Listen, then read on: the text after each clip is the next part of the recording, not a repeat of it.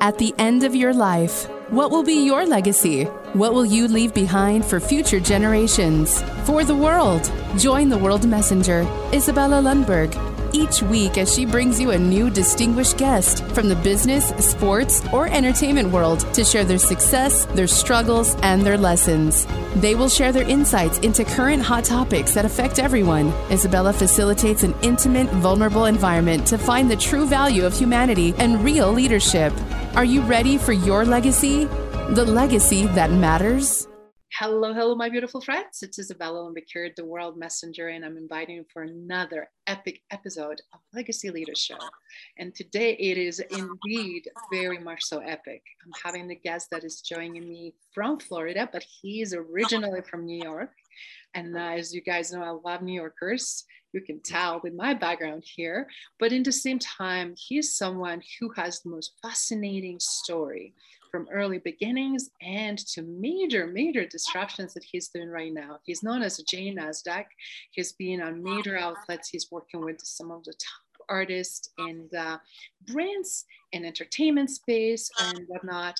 But the best part, he's humble as it gets and super wicked smart. And I cannot wait for you guys to hear what he has to say. So without further ado, please welcome Jason Swanston. Jason, welcome. thank you very much. Uh, thank you very much for having me. Uh, Isabella, I truly appreciate this opportunity to come into your house and talk a little bit about my uh, wacky journey, you know, into uh, various different uh, environments. And uh, quick sidebar: the Jay Nasdaq reference uh, that is from my music industry days. When you're in the music business and you're dealing with hip hop artists, you always need, you know, a handle. So my dad actually gave me that handle, Jay Nasdaq, because I opened up my marketing firm on Wall Street in 1998. Uh, and so I needed a handle. And, you know, I just wanted to be Jason Swanston, my real name.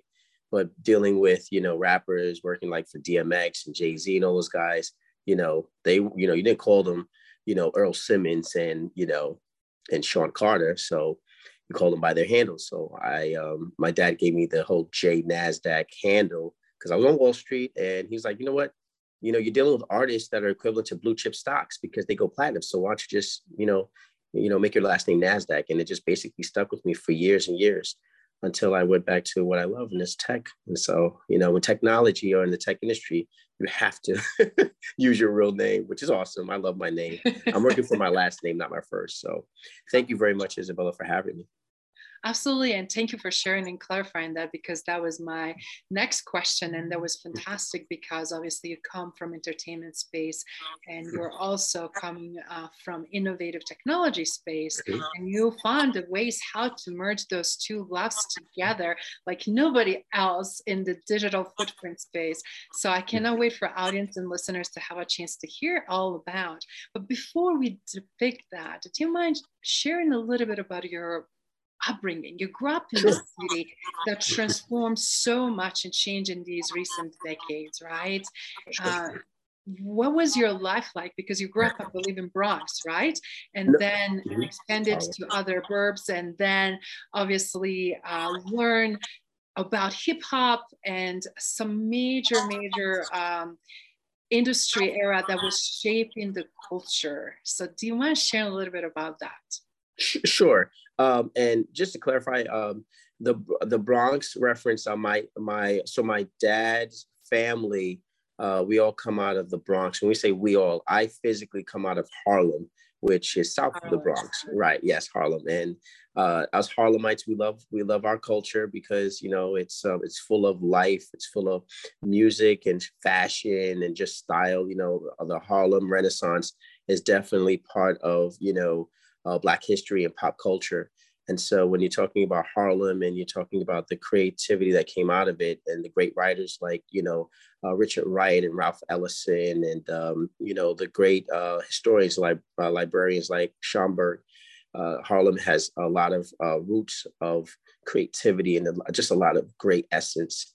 And so um, I'm always I'm always proud to tell people that I come from Harlem, uh, and my mom my mom is from Spanish Harlem, which is on the east side of Harlem, and Harlem spans uh, like 50 blocks. Literally, that's how that's the size of Harlem, just 50 city blocks.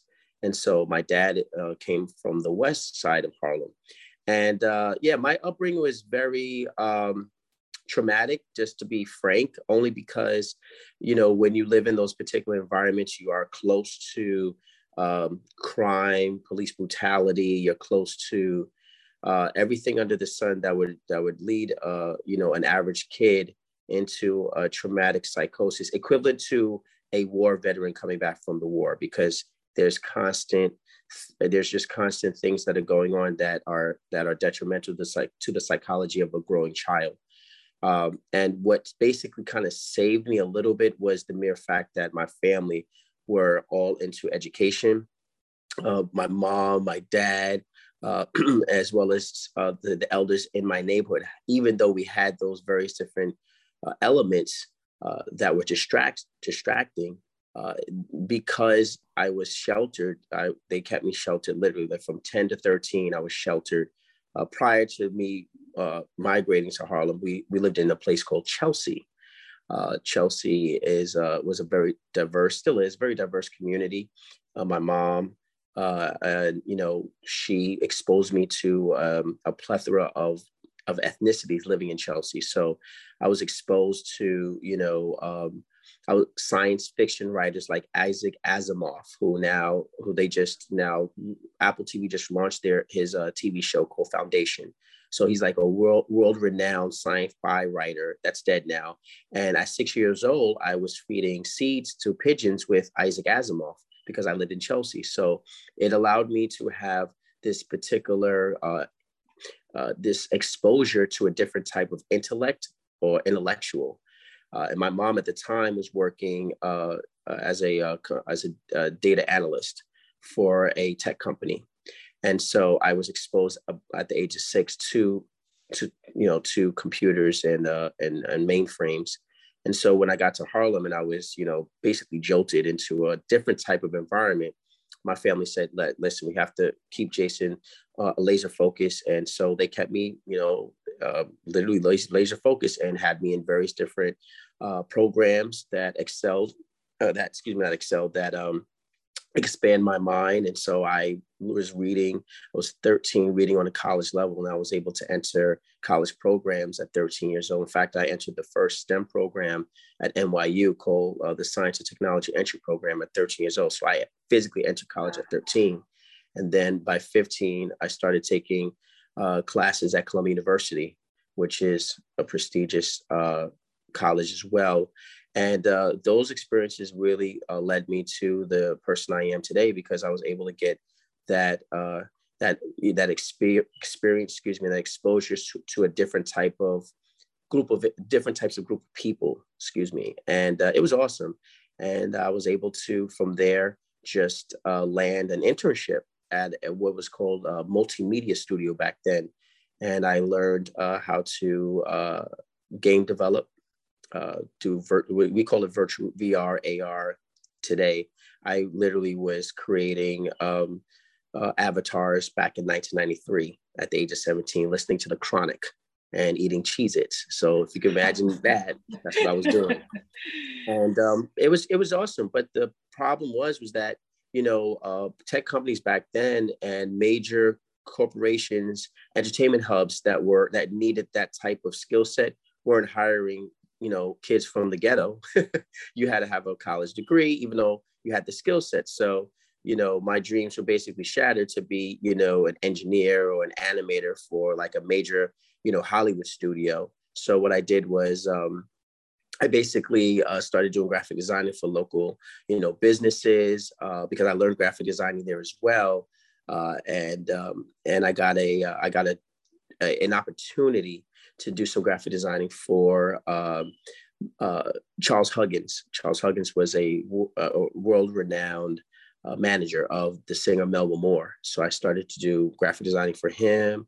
And uh, that led to me meeting people over at Bad Boy, and and it, the list just goes on and on. And then I really was sucked into the music business, and from graphic designing, I was able to uh, learn because back in those days in the '90s, it was like literally like asking your friend, "Hey, what are you doing?" "Oh, I'm a marketer."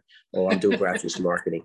Right, wow. and so people would teach you. So um, I got swept into uh, learning marketing, but I already had the skill set of understanding uh, uh, mainframes and and databases on the back end because I was already into computers. However, people didn't need that back then. They were literally breaking records uh, on, you know, by aggressively sending them to all the radio stations. And that's how they tracked spins for artists. And that's how the artists got paid royalties, right?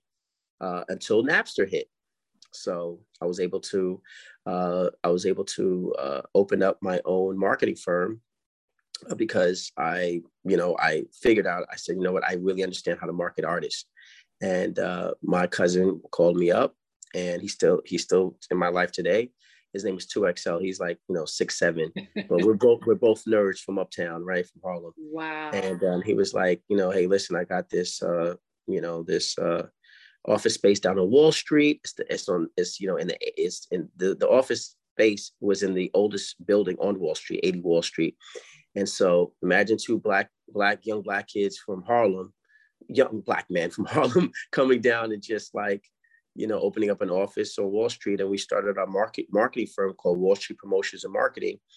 And uh, because I had the tech knowledge and I understood marketing, uh, we literally started to uh, venture out and recruit uh, high school and college students, as well as ex gang members, um, and just people from the inner city all over the tri state area to physically work for us as marketers uh, because we had contracts with various different record labels, and li- that's how you know my journey started in the music business.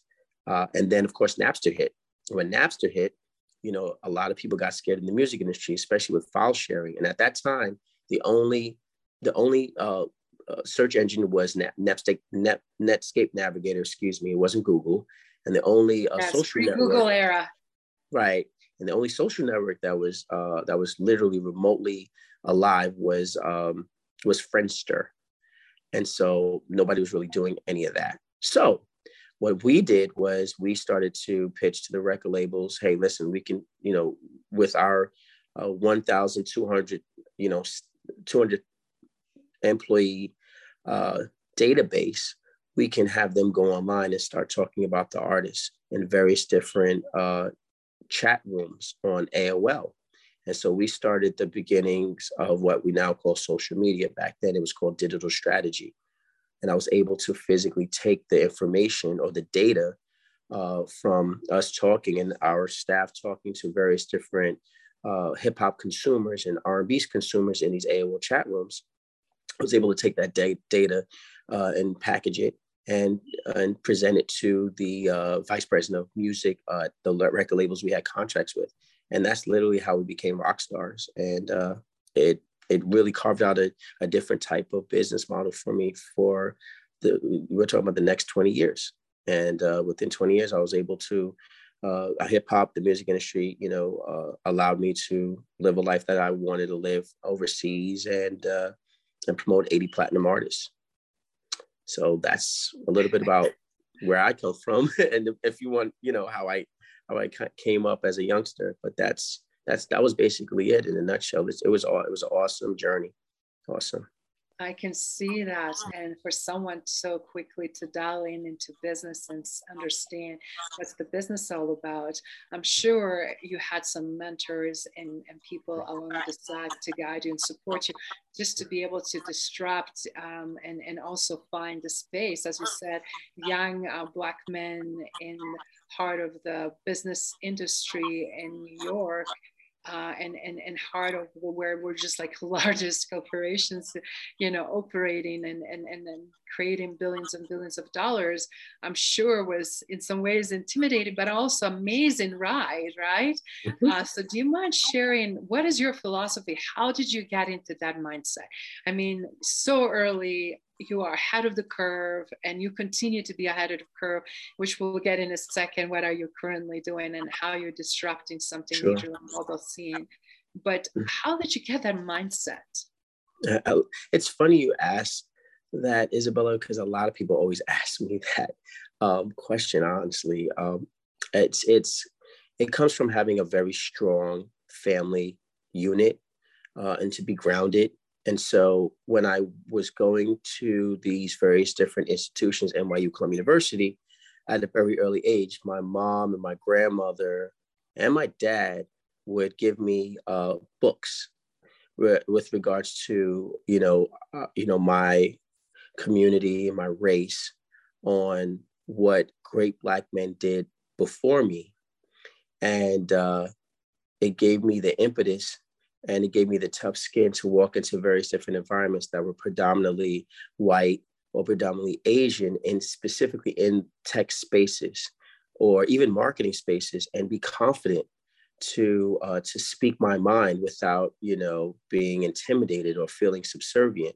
So it, it really came from that particular upbringing and that tutelage of my family unit uh, being part of the civil rights movement um, taking money to the freedom fighters and saying hey listen we we are americans we we uh, literally built this country and you deserve to be in every room that you're going uh, and uh, that you're going into rather and so I was able to stay focused because every time I went back home, it was always a conversation of what did you learn? You know, uh, it was constant sh- training. Uh, I actually started drinking coffee at the age of 13 because when I got into that program, and I was the only, I was, I was the second.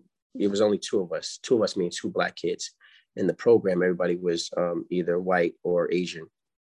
Uh, and so, uh, you know, I would come back home and it would it would be the constant, you know, make sure you read three three chapters ahead so you know. So when the professor asks you the question, you know, so that you don't make your your race look crazy or look like you don't know what you're talking about because you have, you know, 30 plus million black people on your shoulder. So that particular type of of, of mentorship, that tutelage, that upbringing uh, came from my family unit who marched and said, Hey, we represent each one of us, and we don't need to look like we don't know what we're talking about. We have to have integrity. And if you're growing up to be a man, like my father, my father literally raised me to be a man's man, then you have to stand on your two feet. And uh, and uh, you're only as good as your word. And that's literally, you know, the mindset that I was that I, you know, I grew up understanding and knowing. And then the last part was having giants in my community. Uh, not the average pimp or the average drug dealer you would see that had money, the giants, the, the intellectual giants from our community. And I'm not talking about the Black politicians, not to say that they're not intellectual, but they weren't the giants that my family uh, infrastructure wanted me to see. It was the, uh, the African and the Black American historians that told the, it's called griot, the storytelling of the past.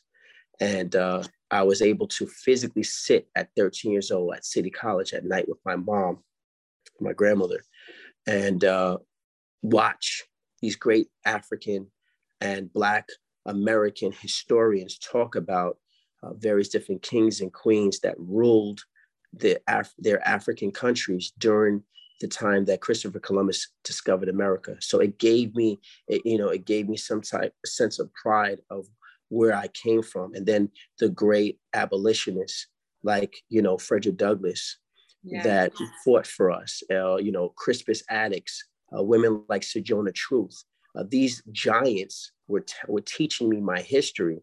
And so now when someone would uh, ask me a question with regards to, uh, you know, our history, Black American history, I was able to give them the answer that came from uh, Afrocentric perspective as opposed to a Eurocentric perspective, and uh, yes. and that's what that's what I, I took with me. So when I got into the music industry, when I got into the hip hop industry, which is comprised of a bunch of of uh, African Americans, uh, Africans, and Caribbean people that uh, that don't know the history, I was able to regurgitate what I learned and and you know and still market them, but you know have these deep seated conversations because at the end of the day, I realized that a lot of a lot of my people um, were disenfranchised or mentally fragmented, and uh, you know I wanted to do something about it, and that was basically it. So that's how I stayed focused.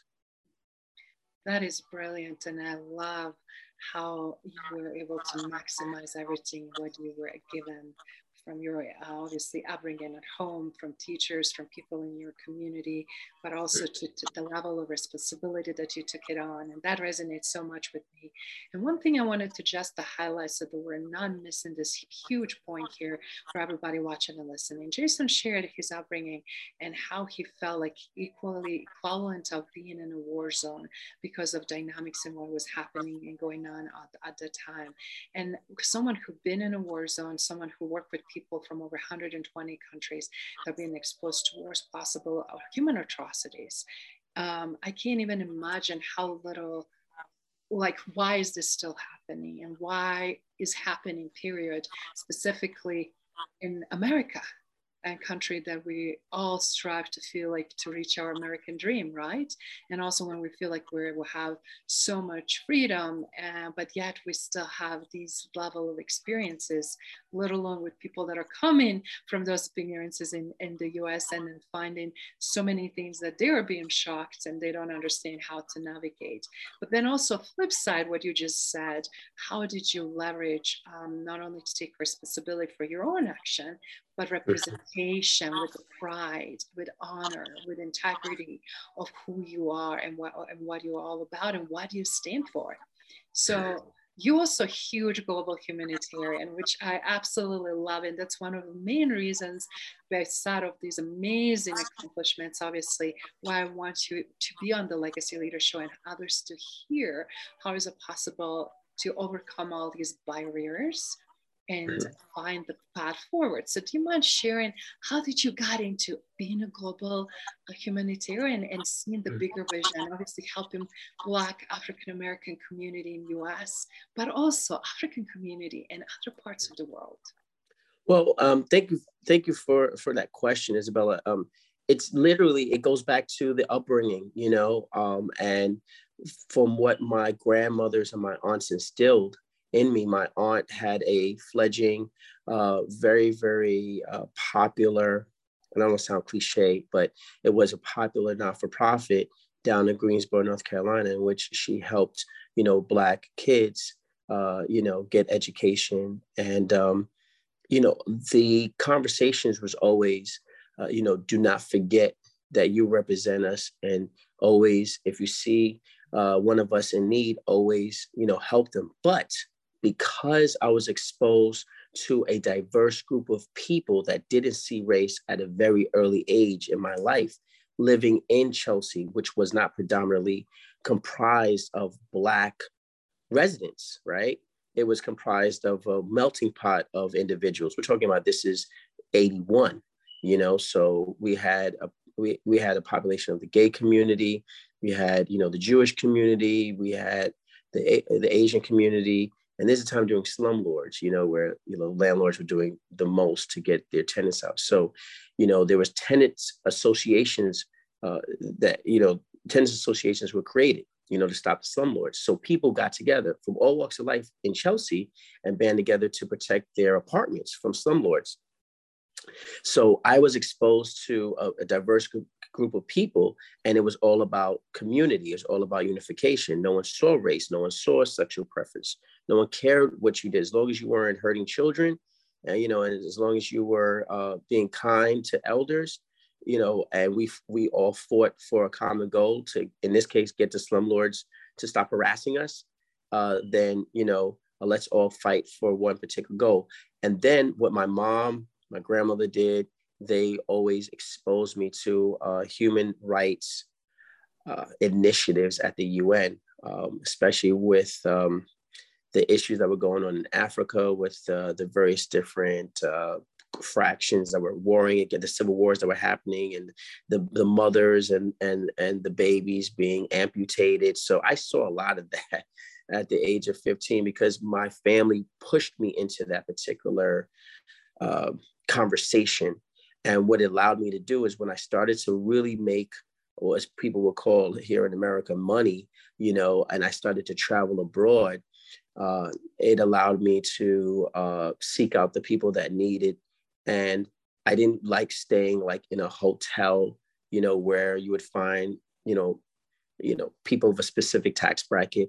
I would stay with the people, or I would physically venture out to find the people and and that's literally how I was able to start my own personal humanitarian efforts and stay in contact with individuals to the point where I have a very small group of people, you know, north of 3,000 people that still, you know, I, you know, I know for uh, two decades because I traveled in and out from living in South America to living in Asia, you know, as, as well as the Caribbean. Um, it, I was always that person that wanted to see more for the, the underdog or the person that was destitute, um, especially the women, the men also, but the women that were just being marginalized and railroaded in these various different, um, and I'm not being derogatory, but these various different dilapidated areas around the planet because the, these these governments were uh, systematically and deliberately uh, oppressing these people, um, and these people in my from where I came from, these people were my people because they were human beings. Um, I remember living in India, and um, you know the poverty was just it's just so overwhelming the poverty in India, you know. And um, I was I was dating this woman, and um, you know she was American. She was very Americanized, and um, you know I remember telling her I was like, listen, when when we touch down, you know it's a different culture. So you got to cover yourself. Like she wasn't walking around looking, you know, half baked, but you know, like you have to cover your belly button, all this other stuff, um, because you know we have to respect the culture. And so we're driving. Well, we were driving. We were getting driven, and every stop, every checkpoint, there was like a group of people that were running up with their babies. And I remember literally giving out almost twenty thousand dollars. Well, I had to convert my money to rupees, which was a lot, but I remember giving out so much money. And even when I got out the car and at certain points, you know, to go to eat dinner or, or wherever we, we were doing these excursions through 26 cities, I remember I, I, used to wear white because when you go overseas, sometimes, you know, you don't know the, the bugs um, and they can, they can, you know, but certain bugs carry, you know, diseases and malaria. So yes. I would wear white, I would wear white shirts all the time. So I'd see the bugs really quick. And I never forget, um, I was I, I got out. I was wearing uh, you know I was wearing white shirt and real quick, and um, I was giving out rupees, and um, these these kids were touching me, and it was fine. But when they when they stopped touching me, my my shirt was literally black, and then I and then a security guard comes over to me. He was near the ATM, and he takes his um his nightstick and he like swats the, the young girl um, across the uh, the arm, and I was and I got angry. I said, "Why would you do that?" And he said, "Because you know they're part of a gang." I said, "How do you know they're a part of a gang? They need food." He said, "This is what they do to tourists." I said, "Well, I'm not a tourist." He says, "Why aren't you a tourist?" I said, "Because I know what it's like to grow up not having." So how am I? You know, I'm not a tour. I, I don't see myself as a tourist. And so he goes, he didn't understand. He says, "But you're still a tourist." That same incident happened to me when I lived in Nepal. Mm. And I, my point for telling you this is that, you know, um, we as humanitarians have a different type of fight. We have to keep on pushing the message and educating the ignorance. Okay. And, you know, the armies, because uh, a lot of people don't understand when you go overseas, it, they don't have, some of these countries don't have police departments. They have armies that guard these cities. So they're Very under a different true. type yes. of mindset. They're under, they're, a, they're, they're under a military type of mindset. So it's up to us to educate them you know, because we are tourists, quote unquote, to them, we educate them. And I educated both of them, you know, and I said, you know, I can give you a hundred dollars for you to really make this uh, stick in your mind. And to this day, I'm friends with those two, uh, these the, those two military uh, officers because I changed their mind. I said, don't just hit them. If you want to solve the issue or be a part of the solution, you know, get involved. And uh, they thank you. Very so true.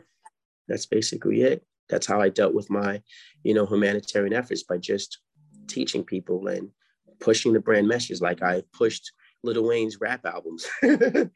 you know. when you com- compare and contrast that but i love these stories and you spot on for people that didn't have a chance to travel or didn't have a chance to experience it's it's just a very different world and a very different way and we have to be authentic and real and genuine and then read the room or read the space in a sense and, and advocate because nobody else very often and most of the time don't advocate for eh, for those people. No one is there. And if we don't do that it's it's not going to ever anything change as you just mentioned. So with that in mind obviously you are being studying at columbia at a very young age. You're being a doing with very interesting uh, career trajectory and accomplishing so much so early right? And right now you're doing something amazing. You are disrupting and innovating um, on two fronts. One is with NFT, which is big, huge buzzword, and I'm sure 90% people still don't have no clue what that means, which I really would like you to depict. And then something with of, of, OVNIO, right? Um, like, mm-hmm. of, oh, sorry. it's fine. you got me it's hard. And, and, and I would love to hear from both of those perspectives. So please just pick which one you would like to go for and because i am eager to learn and discover more and i'm sure, sure. our listeners and people are watching as well thank you i appreciate that isabella um, i so let's talk about nfts since that's the hot topic uh, NFT stands for non-fungible tokens. Basically, it's a uh, a uh, smart contract or a computer code that represents a real world asset like your notebook, um, your, your car, um, uh, a song, a video, uh, a picture, anything in the real world, this NFT would represent on the blockchain, which everyone knows what the blockchain is. It's basically a ledger that keeps track of transactions between human beings. And you physically purchased Bitcoin on the blockchain. And as you know, Bitcoin is a is a token or a piece of digital currency. So what an NFT is is basically a digital asset that represents something in the real world. So what me and my partner did, uh, big shout out to uh, Tony Ray. what we did a couple of months ago was uh, we came together uh, out of just sheer happenstance because uh, there were a couple of individuals that wanted us to join their organization, and um, we we respectfully declined. Uh, and uh, they were doing they were in the NFT space.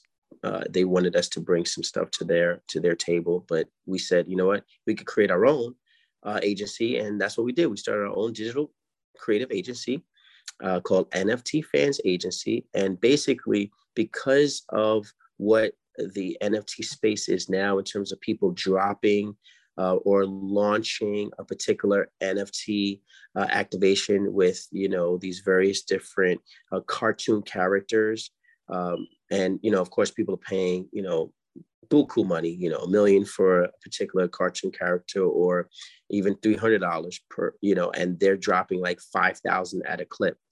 Uh, which basically means that it's 5,000 images and you can purchase one or 300 or even the all the entire collection if you have the money uh, in hopes that this particular collection will be worth something down the road.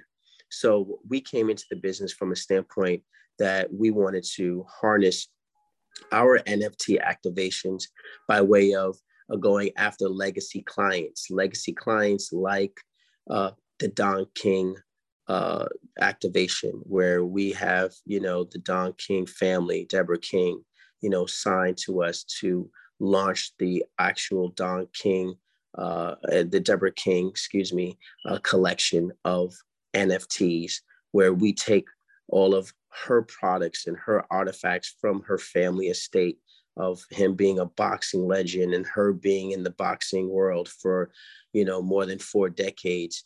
And we would technically uh, convert uh, a picture, a painting, uh, some boxing gloves that were signed by a by you know, one of those major art uh, excuse me rap rappers or artists who hear me?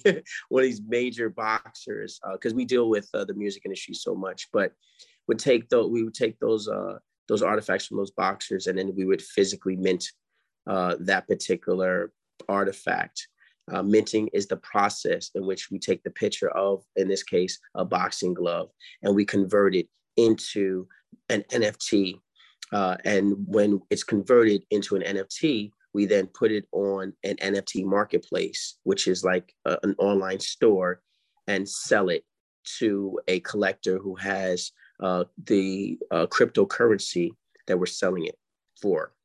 And then they would basically uh, pay us, right, in uh, Ethereum, which is the choice cryptocurrency, because uh, the NFT marketplace was built off of the Ethereum blockchain, which was the choice of blockchain due to the fact that Bitcoin was so it just cost too much. So when it when this industry started, Ethereum was the best cryptocurrency to buy NFTs with because it was cheap. You know, it was like a couple of dollars, a uh, couple of hundred. But the point is this: is that we were able to use Ethereum. So Ethereum blockchain is the choice blockchain in which people buy NFTs on. Uh, and so Visa said this is a great way for us to get into the market. We're going to go after the legacy clients uh, in the sports sector, the music sector, like the Delfonics.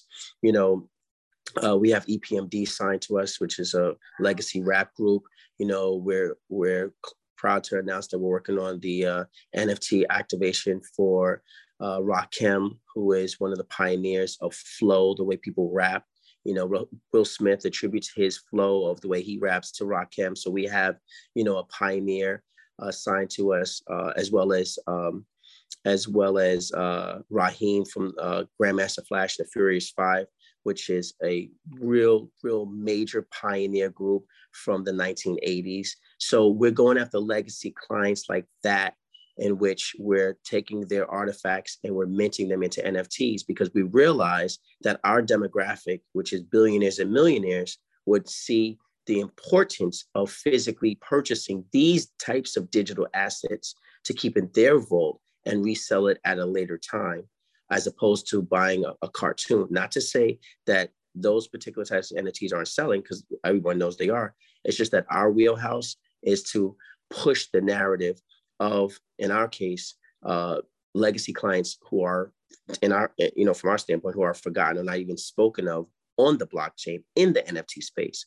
And so we're excited about that. And so that's how we're disrupting the market. We're taking people and we're we're literally talk, telling their stories and we're we're creating many documentaries and we're we're physically launching NFTs uh, in in the uh, uh, first quarter of 2022 to offer to you know uh, clients uh, as well as customers. Because yes, clients do buy NFTs, but also there's the customers uh, that uh, have the disposable income or just the the the cash to pay. Uh, you know, equivalent to a hundred thousand to a million dollars for a, a Rosa Parks brick from her house. You know, uh, that's history as well as the you know the narrative or the mini documentary that's attached to the nft so that's where we are in terms of our business model with nft fans agency. Uh, now in reference to OVNIO i'm going to switch gears.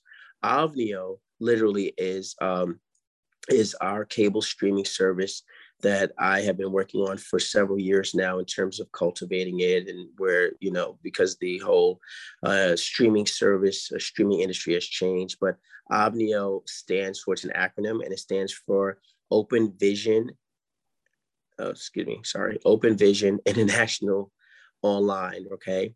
Um, and basically, I came up with that particular name because you have to have open vision, understand, you know, the, the business model of OVNIO. And uh, it was just an idea that I had uh, 14 years ago, literally. And I wanted to basically uh, promote uh, narratives of filmmakers from all over the world. But the way that I wanted to deliver their their movies and commercials and TV shows and music videos was I was I wanted to deliver it in in the same format or feel uh, as television that you would find on cable uh, the user experience. I wanted it to to literally mirror that. And no one at that time was really talking about it, and people thought I was crazy. And um, I just started building and building and building, and it's been a it's been a very um, tumultuous uh, journey uh, because you know you go through various different pivotal moments. Whether you know you you want to raise capital or you want to bootstrap, well, i am here to tell you as a tech entrepreneur, I love bootstrapping because I don't have to answer to anyone. However, you know, taking on uh, investors is not a bad thing. And uh, we went that route. And uh, I'm excited about it. But OVNIO literally is going to bring a particular user experience in short that will allow you to watch commercials from uh, all different corners of the earth, uh, from a Russian rap channel to you know a wealth channel that you will find in America to you know an Afro beach channel, uh, as well as a news channel from the Caribbean, and it's this is content that's aggregated by millennials and Gen Zs that are that are on the beat. Fantastic. Yeah, in that particular part of the world. Thank you very much. And so the kicker is, is that you'll be able to socialize while you watch these programs and you'll be able to instant message other OVNIO subscribers in your native language. And it, there's a translator that uh, that's built into the software where you can physically, um, you know, you can you can type out what you want uh, to say to a person who doesn't speak your language and our translator will translate it and they'll you know they'll see it on their end and you guys can communicate. And i think it just will bring bring the world closer because everyone loves music and music is like a universal genre that if you know some we we hear a sound that resonates with us and but we can't communicate because we don't speak the same language but we we move in the same unison because the music is flowing and it's going through our spirit well, you know what? OVNIO will allow you to come closer to that person because now we have a translator built in into our instant message uh, mechanism. Our user experience allows you to do so. So we do have a social network component attached to our streaming service. And the and the last part is that you'll be able to purchase what the person is wearing in the actual uh, scene of a movie, TV show, commercial, music video, or even a live event, whether it's a concert or a um, a political uh, campaign being streamed.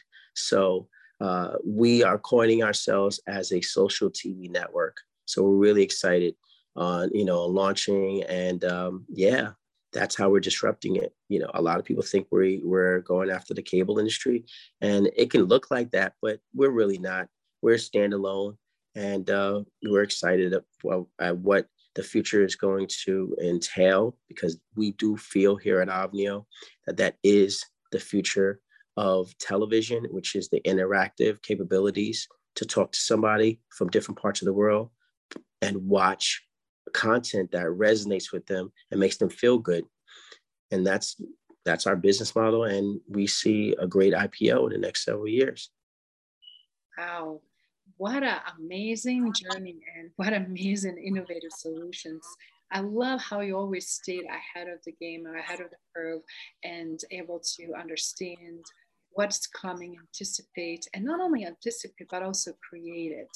So you mentioned NFTs and how you're helping some of your top gotten clients to also do uh, mint some of their products and who they are, what they're all about, and preserve that part of the history and part of the legacy. I mean, you just said so many beautiful pieces that I'm sure people are now having their heads spinning and thinking what they could possibly um, mint and what NFT stands for in their own personal life or what they would like to create if they are not yet there, if um, obviously wanted to do something. Since like it's so applicable, but also complementary with what you doing with the with this amazing um, TV, uh, social TV environment that I think not only you're spot on, younger generations are craving different ways, but everybody wants more positivity, right? We want some, yeah.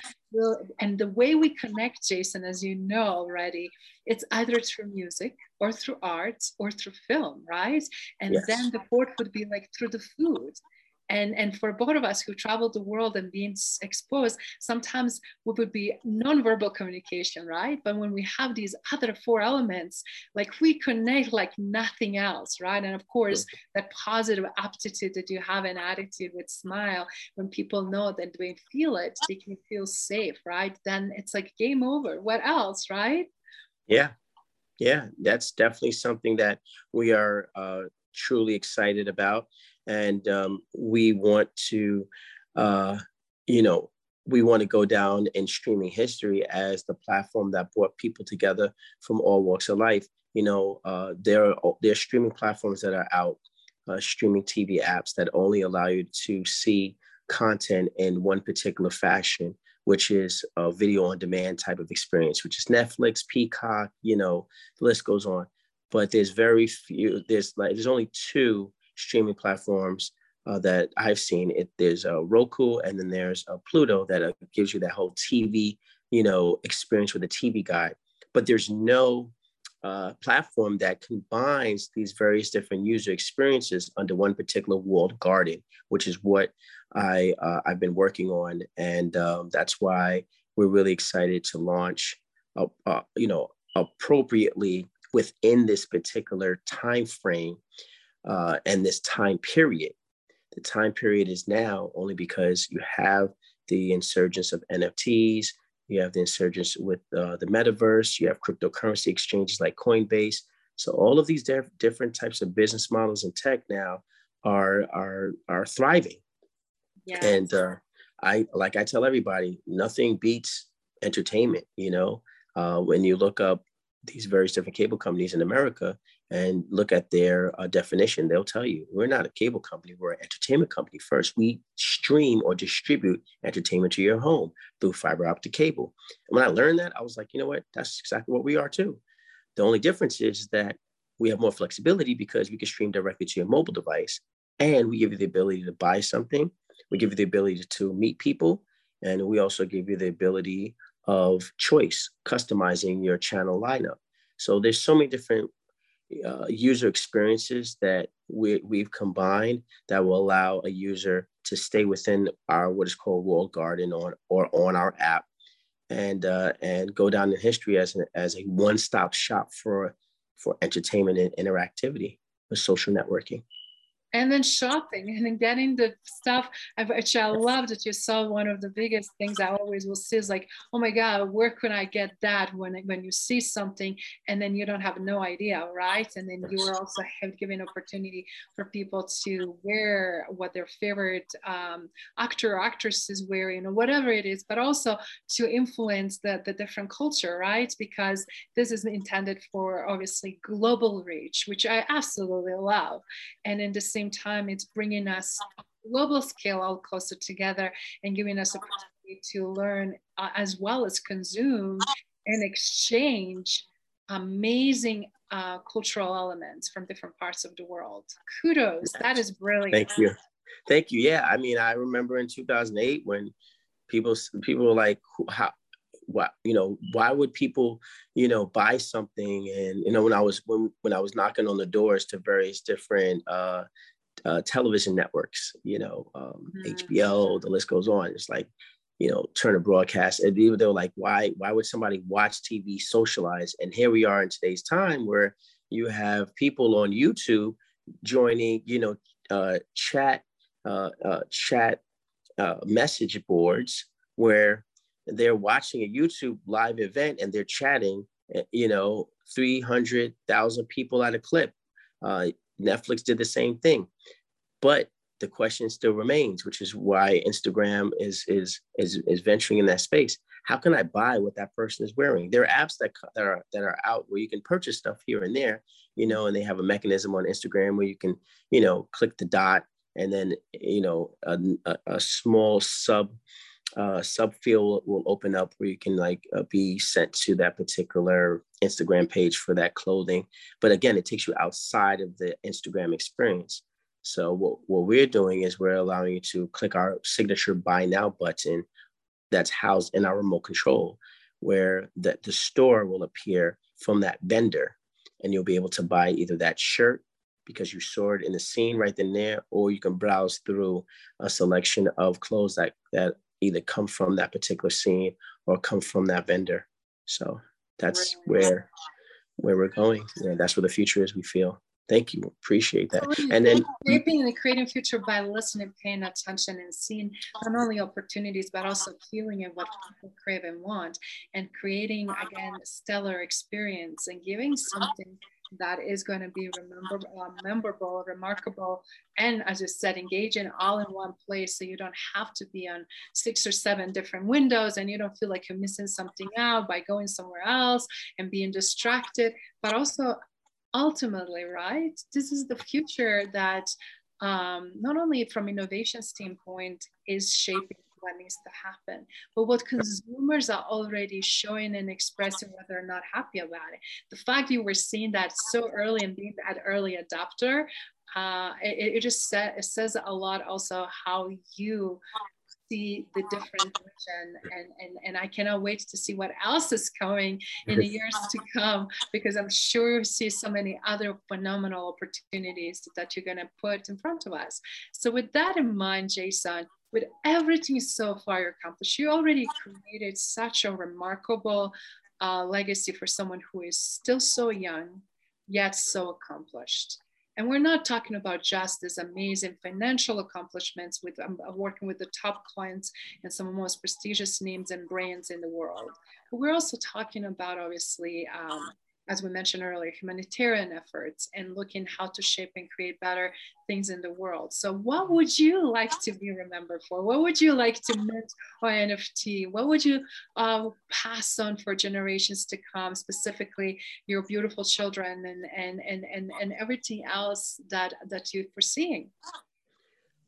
Thank you for that question, Isabel. I think that um, you know uh, it's uh, it's multiplex um, but I'll just sum it up uh, with this particular word. I want my legacy to be remembered as safe. And I'll elaborate. I want to create safe software, right?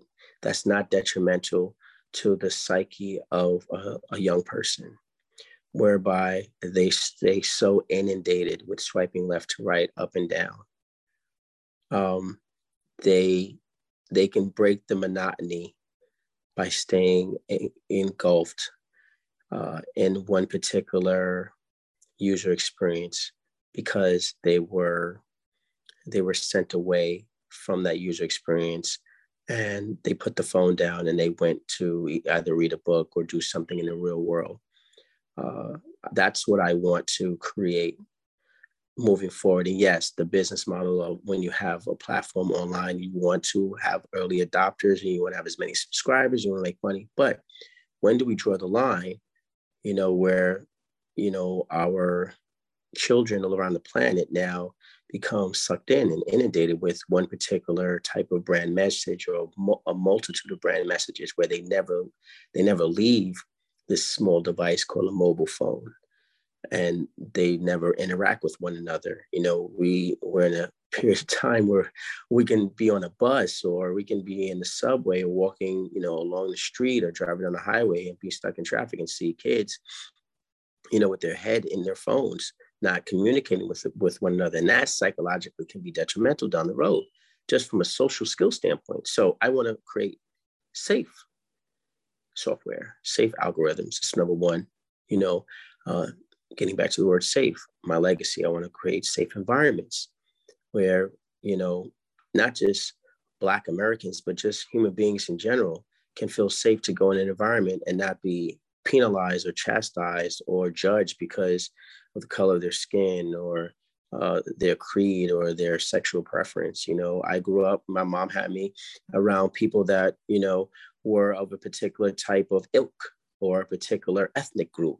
Uh, they, you know, obviously they they were different. You know, their food was different, but it was never a situation where you know my mom kept me away or covered my eyes because they were different. It's, it was like let's embrace. You know, my mom lived in Africa, so you know it was like, Jason, you must embrace these people because at the end of the day, you don't live on this earth by yourself. So creating a safe environment is is uh, something that's a passion of mine, and I think that we as humans need to come together and create safe environments and rid this whole separatist uh, mindset, this whole separatist ideology, where you know I'm different because my haircut is is a certain way or I speak a certain way. You know, um, I think that that's just asinine and and truly childish, and knowing you know, we're not to we're not to uh, excel or succeed as humans, you know, if we don't create safe environments for our children's children's children to um, to cohesively live in, if that makes sense. So that's what I want my legacy to to uh, ring in people's minds, you know, when I transition, you know. So safe. That is outstanding and amazing, specifically in the world that we live right now, and not, from cybersecurity to everything else, right? Uh. I, I, can I can uh, say enough how noble that is. And not only that you are doing it and making it happen uh, you already have that you know so far along. So i just wanted to kudo you for amazing vision and, and knowing yourself so well but also reading the pulse of the world and seeing what's needed the most and tackle some of the most complex issues and that is never easy, my friends and colleagues. So everybody that listened and watched Jason share, I want you to take a moment to also that write down where you can connect with him because guess what what he's doing you want to you don't want to miss on getting on the front uh, seat of, of your lunch and opportunity to partake uh, with everything that is going on also in NFT world and from who the best to learn than from Guru itself for someone who is subject matter expert and knows exactly what he's talking about because guess what? His top gun clientele will not embrace that. If that is not the truth that's not the case. So with that in mind jason where would you like them to go? Where would you like them to connect with you and follow you be able to also ask questions and engage? Sure i'm i'm pretty simple you know um uh, I, you know, I love Gmail still. You know, um, my corporate emails are always inundated with stuff. So, uh, with generic questions and just to, you know, link up, uh, or as we, as the kids say today, check in, right? They say that on Clubhouse, check in, right? Um, you know, uh, I'm I'm on Instagram uh, as, as uh, my name, Jason underscore a underscore Swanston. Uh, I'm also on Facebook and I am accessible. Uh, or just email me. It's jasonswanston at gmail.com and just hit me up. The reason why I don't give out my corporate uh, email address is because, you know, I like to meet people first before I start, you know, sending out corporate email addresses. Let's get to know each other. Let's see if we can synergistically come up with some solutions and actionable actionable items to help change the world. So that's basically how you can reach me. Thank you so much, Isabella. I truly appreciate this opportunity to speak on your platform be exposed to your demographic. It was truly a treat, and uh, you are the best. And I applaud you and I commend you for all the work that you've done here domestically as well as back uh, uh, throughout your uh, part of the world, throughout Europe, as well as parts of Africa and South America, as well as Asia. So, you know, kudos to you. And if, if you're looking at this, um, this particular uh, dissertation by me about young Isabella, get on her wave because she's a phenomenal woman and she's doing a lot. And uh, I'm giving her her flowers because if you're not giving her her flowers now, please do because you know there's a lot of change agents that don't get the the notoriety they don't even get the nobel peace prize and um, isabella is one of those women that needs to be recognized. And you guys got to know that she's doing a phenomenal job. And I'm pleased to be in her her line of sight. You're so sweet and kind. Thank you so much for giving me those beautiful flowers. We're and she's blushing. And I'm totally blushing. That's what I was going for. You're I'm totally from Harlem. You're totally good. But I just want to say this was absolute treat. And I love your energy. I love your honesty and sincerity and journey that you've been through. And I'm sorry to hear that was not always as easy, that was painful. But I also love what how you rise up and rise above. Uh, and I just want to for everybody watching and listening to see what's possible. We can be victims or we can be victors. And both of us chose to go that high road, even though it's still painful and it's not easy, but we're determined. And with the right partnership alliances, magic happens. So I just wanted to everybody to also pay attention. You don't have to do this alone. And I'm also super excited not to be only in your eyesight and eye, eye line, uh, but it's, it's also opportunity, obviously, to collaborate. And that is what I want everybody that's watching and listening you have so much just from one individual of this caliber, like Jason. Think about it, so many others in his inner circle, and then ripple in effect. And that is where magic happens, right? Yes, absolutely. We are we are all God's children and we have the power, you know, to make change. We know right from wrong.